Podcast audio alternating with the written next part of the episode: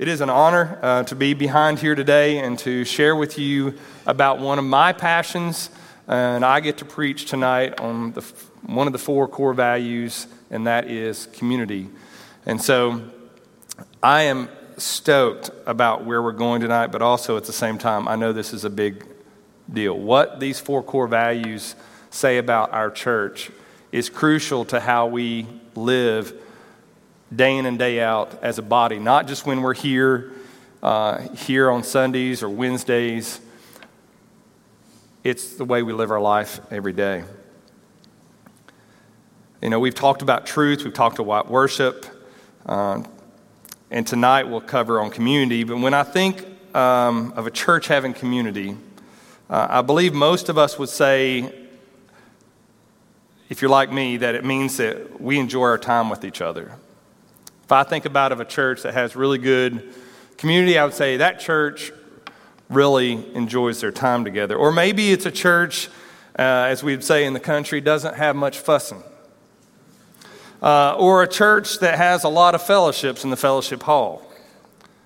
Now, all these can be visible results of true community, uh, but I don't want to focus on how we, like we're getting ready to have, build community in the sake of it being our job to have community.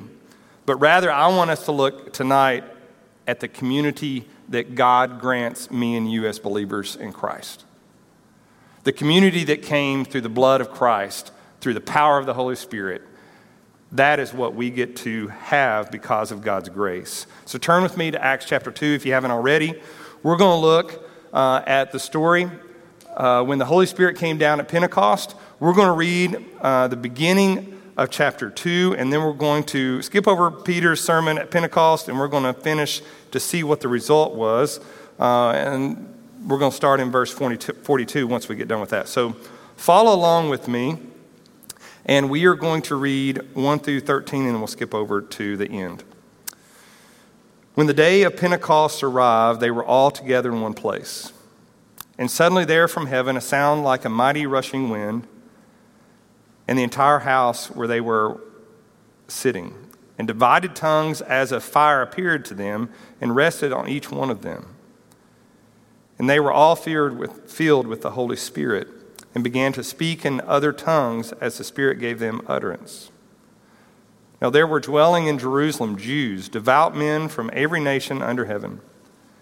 And at this sound, the multitude came together and they were bewildered because each one was hearing them speak in his own language.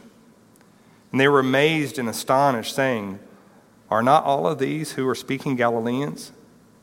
And how is it that we hear, each of us, in his own native language? Parthians and Medes and Elamites and residents of Mesopotamia, Judea and Cappadocia, Pontus and Asia Phrygia and Pamphylia, Egypt and the parts of Libya belonging to Cyrene, and visitors from Rome, both Jews and proselytes, Cretans and Arabians. We hear them telling in our own tongues the mighty works of God. And all were amazed and perplexed, saying to one another, What does this mean? But others mocking said, They were filled with new wine. Peter responds, in verses 14 uh, through 41 to that comment. And then in verse 42, we catch up. And after this, after the Holy Spirit had come down, they devoted themselves to the apostles' teaching and the fellowship, to the breaking of bread and the prayers. And all came upon every soul. And many wonders and signs were being done through the apostles. And all who believed were together, and all things had all things in common. And they were selling their possessions and belongings and distributing the proceeds to all as any had need, and day by day attending the temple together and breaking bread in their homes. They received their food with glad and generous hearts, praising God and having favor with all the people. And the Lord added to their number day by day those who were being saved. As we just read, the Holy Spirit comes down just as Jesus has promised that he would send uh, a helper. Acts 1, he ascends. We know the Holy Spirit's going to come soon. He does. And this is what happens. The result immediately is they start speaking uh, in different tongues, not just in what a spirit language, but this is true languages so that people that were there heard and heard their own native tongue. But secondly, we see they devoted themselves right after this, the result of the Holy Spirit coming down, there was a movement so that people devoted themselves to the teaching of the apostles, fellowship, to the breaking of bread, and to prayer. We're going to look at this word fellowship tonight uh, as our springboard for what we're going to talk about with community. This word, as many of you know, is the Greek word koinonia. We really struggle with this word uh, to actually get the right English word for this. It's somewhere probably in between the word community and fellowship. And it doesn't just mean hanging out with each other. You know, we like to do a lot of fellowship. I don't know if you, I like food. Baptists like to fellowship always around food. And praise God, we got an example in Acts chapter 2. You know, they devoted themselves to eating. Praise God. And everybody, every Baptist church has had, got to have a fellowship hall. But they were devoting themselves to this particular thing, koinonia. So it's important that we look, though, at this definition and try to not separate these words, I'm not trying to say a community is this, fellowship this, and koinonia, but I want to make sure we see the common bond between those three words. So let's first look at that Greek word koinonia. If you look at the Greek lexicon, you can see that it basically states that there, it's fellowship, association, uh, communion, joint, participate, joint participation, or the share which we have with one another. Secondly, if we look at the word Christian community, now community is not just a word that is in Christian world. It's not just in what we have here at Ninth and O. You can find community in other things, but we're specifically looking at what we have in Christian community. If we look at that word, Dietrich Bonhoeffer defines it this way Christian community is only this that we belong to one another only through and in Jesus Christ. And finally, if we look at the word fellowship, I think John Piper does a good job of defining that. He says, Fellowship is a mutual bond that Christians have with Christ that puts us in a deep, eternal relationship with one another. So, the key and the unifier of all these three words is the fact that Christ is the unifier. We don't have Christian community unless the Holy Spirit invades our lives and we trust in Jesus Christ as our personal Savior. Now, I like a good fellowship, I like to eat. I grew up in a Baptist church where we had church rolls. You know those little rolls that have the rolls in them at the top, and you put butter on top of them? Man, and we're having watermelon tonight. If you work with the singles in college enough, you'll know that there's always an after party. So find some places, there's a got to be a roll truck or a roll trailer somewhere. Um, but you see that this unifier is Christ and what he's done for us on the cross.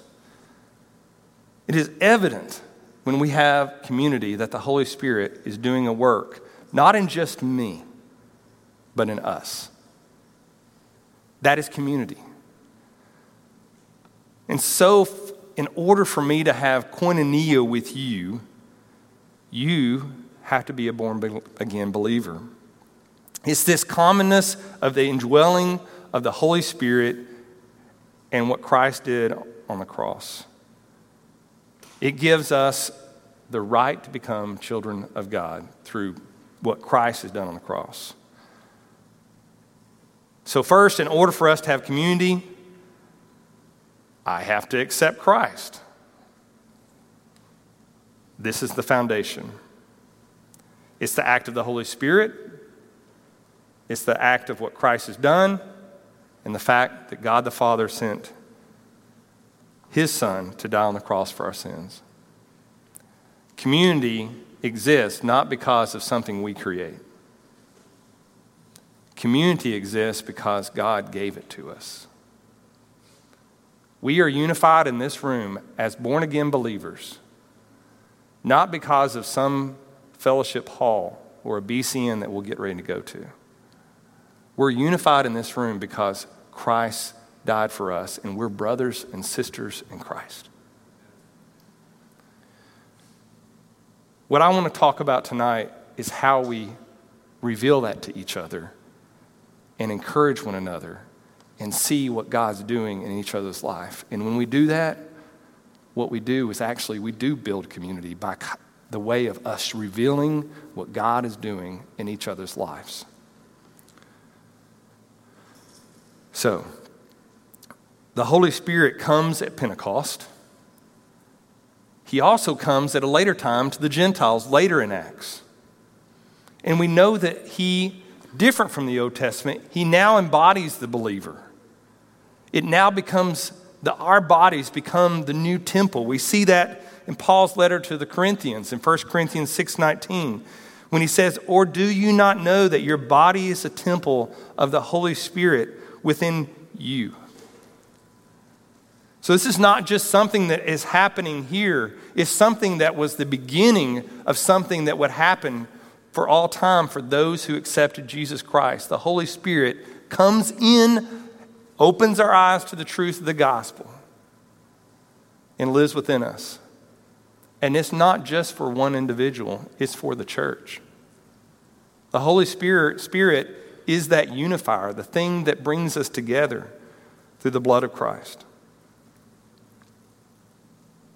So, what does this mean? First of all, all believers have been given community. The Christian community that we have is grounded in the fact that I am a brother to you and you are a brother or sister to me.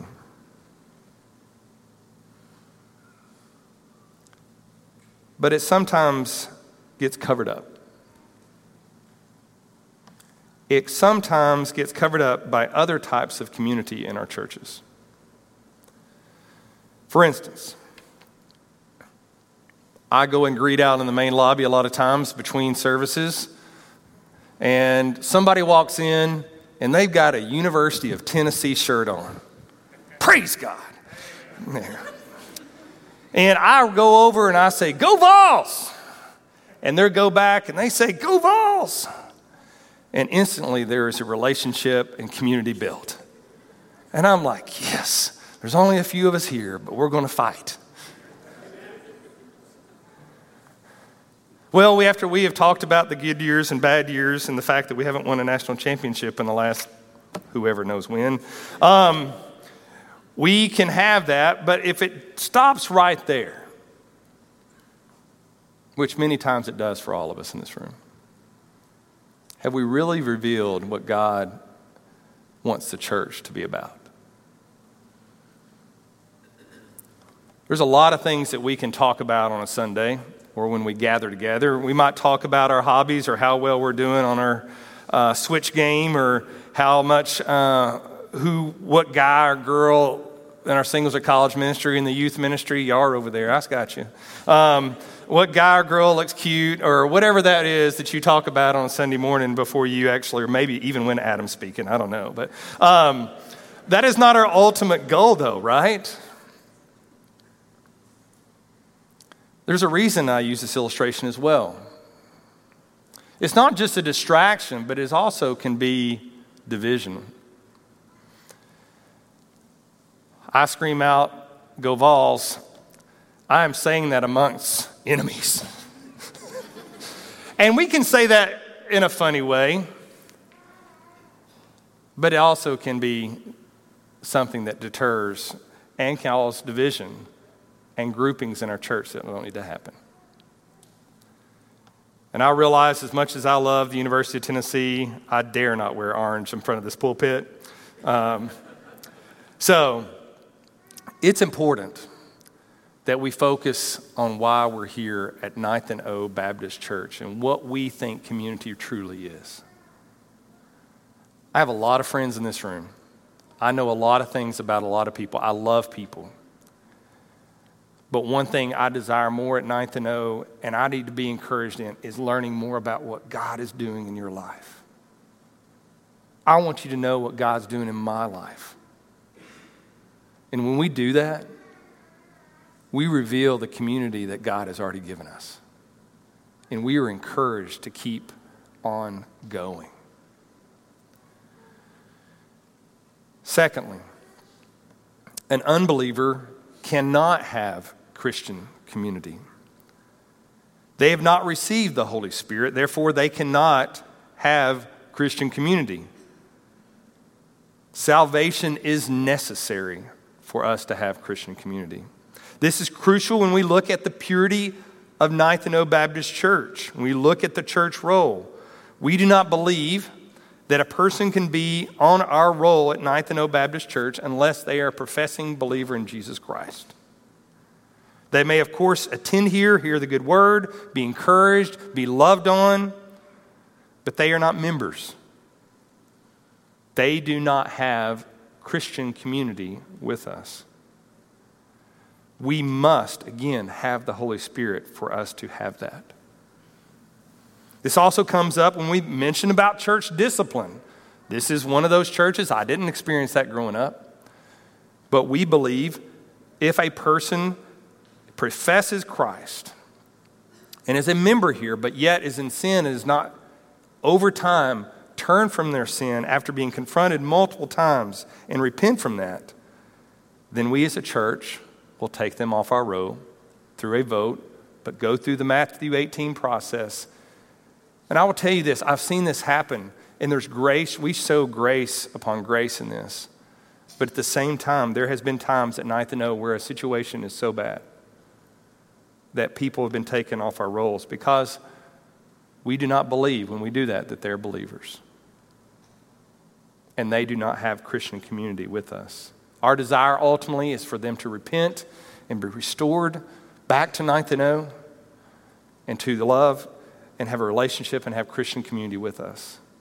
But we see that unless somebody comes to know Christ and is a born again believer, they cannot have Christian community. We see this also in marriages.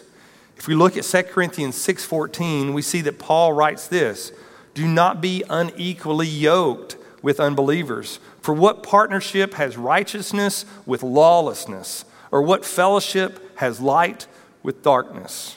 An unbeliever and a believer may not find community, may find communities in those surface things. They may be able to love each other, but what drives them and the direction they're going? One is going to be headed toward Christ, and one is not. I met with a couple yesterday, and praise God, they are both believers. Starting premarital counseling, one professed Christ, the other one was very concerned about being unequally yoked, and praise God, the other one professed Christ. And um, what an encouragement to see that I was able, I'd just been working through this, um, to boldly share the gospel and see somebody profess Christ in our offices here. But it's important to realize singles and college students, that there has, there's nothing you have in the deep core of your, if you're a believer, to even start dating an unbeliever. Youth, don't do it. You have nothing at the core of who you are. You cannot have true community that God has designed for you unless that other person that you're about to date knows Christ. Thirdly, Christian community needs to be revealed. I've said this in different ways, but I wanted to put it as a point. It is not just something that we work on um, or we build, it is something that has been, that we can reveal to each other. So, first on a Sunday morning or when we gather together, like in our BFGs, I see this happen in BFGs uh, throughout. I hear stories from Blake and some of the other BFGs. Um, we need to be sharing our victories. We need to be sharing uh, when we're going through struggles as well. Then we pray for them, and as we live life together, we see God answer those prayers. Sometimes, even before the class is out, I'll see prayers answered. Secondly, I believe we need to serve beside each other.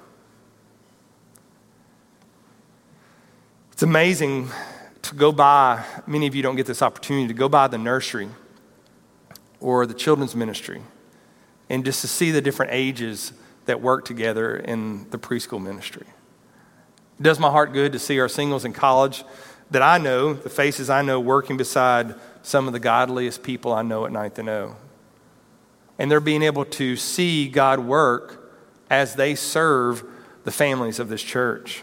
We need to visibly see that. When we see sacrificial giving, sacrificial service, we are revealing to each other that we have community. Thirdly, we need to keep our eyes open. Just because it's happening around us, some of us walk around with the doom and gloom. Some of us, as Dr. Cook talked about a few weeks ago, we're hypercritical in everything. And we miss what God is doing in this church. Every one of us at some point probably struggle with that. There may be something that just bothers us and it's just right there constantly. It's like me and I pass up on my yard, you know, something that's wrong and I pass it up 10 times before I finally go and pull that weed. It bothers us to the point that we can't see the rest of the yard. And I think many times we miss out, and Satan uses that in a foothold in our life so we don't see God doing awesome and mighty things at Ninth and O Baptist Church. Open your eyes, look and listen. Watch God do some amazing stuff. When we do that, we reveal and we get to see the community that we have with each other. Fourthly, this is crazy. I, I went to jury duty right before COVID and I was uh, sitting right beside uh, a guy who was from the Middle East.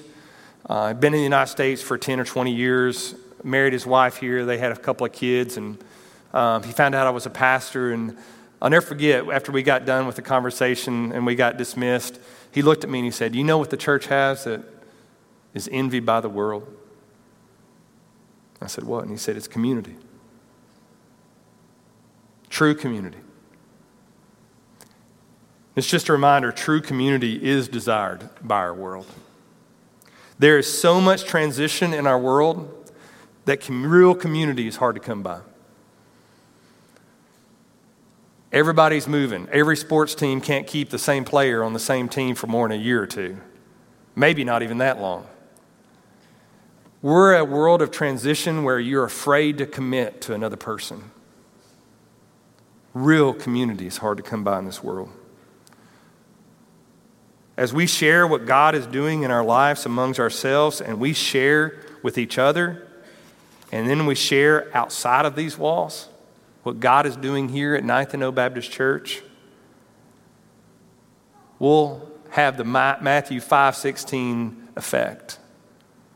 On the Sermon on the Mountain, Jesus said, his prayer was that they would see our good works and glorify our Father which is in heaven. Acts 1, we see that we're to be his witnesses. What does that mean? Does that mean that we share the Roman road with someone? Yes. But really, it's talking about we are eyewitnesses to what God is doing here. We need to share what's happening inside these walls or in our ministries outside of these walls to a die, dying and lost world. It is something that the world craves. Number five, community is something to be cherished. I don't know about you, but the things that are closest to me, many times, I actually take for granted. My marriage, my kids, my job here at Ninth and O Baptist Church, and the community that I have here. We need to learn to cherish it. It's the reason we have it up in front of you everywhere that you go at Ninth and O. It's up here when we preach, it's out in the hallways, it's on everything that we print. Those core values are reminders that we're to cherish those things, that we value these things as a reminder. We forget how good we got it.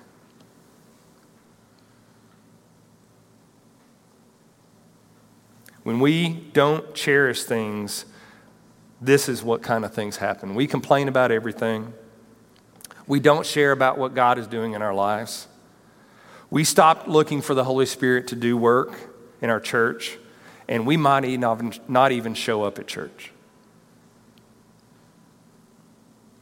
I don't believe that we'll ever lose community because it is something that God has given us. But we will miss the blessings of watching to see the community happen. So, what, how do we wrap this up? We do it by providing you a lab after we get done here. Uh, we're about to be done with this service and we're re- getting ready to go do a building community night. The staff designed this B, these BCNs for you to have the opportunity to rub shoulders with people of all ages and with your friends. My challenge for you tonight when we get done praying, after we get done with the benediction, that you will not just stop at the common things that we have in this world, but you will talk about things eternal. That you will talk about what God is doing in your life, and you'll have your eyes open and your ears open to hear and see what God is doing here at Ninth and O Baptist Church. And when we get done with our BCN, and you have seen those things and heard those things, you go and share outside of these walls and share about the community that you have. And may people see our good works and ultimately come to know Christ as their Lord and Savior. Let's pray. Lord, we thank you for the community that you have given us the right to become children of God, brothers and sisters in Christ. If it wasn't for the Holy Spirit and for your Son dying on the cross, we would not have this community, this eternal community. This is not something just of this world, it is kingdom focused, it is eternal. Lord, we thank you for that. And I pray, God, that we would be looking for what you're doing among Ninth and O Baptist Church. In Jesus' name, amen.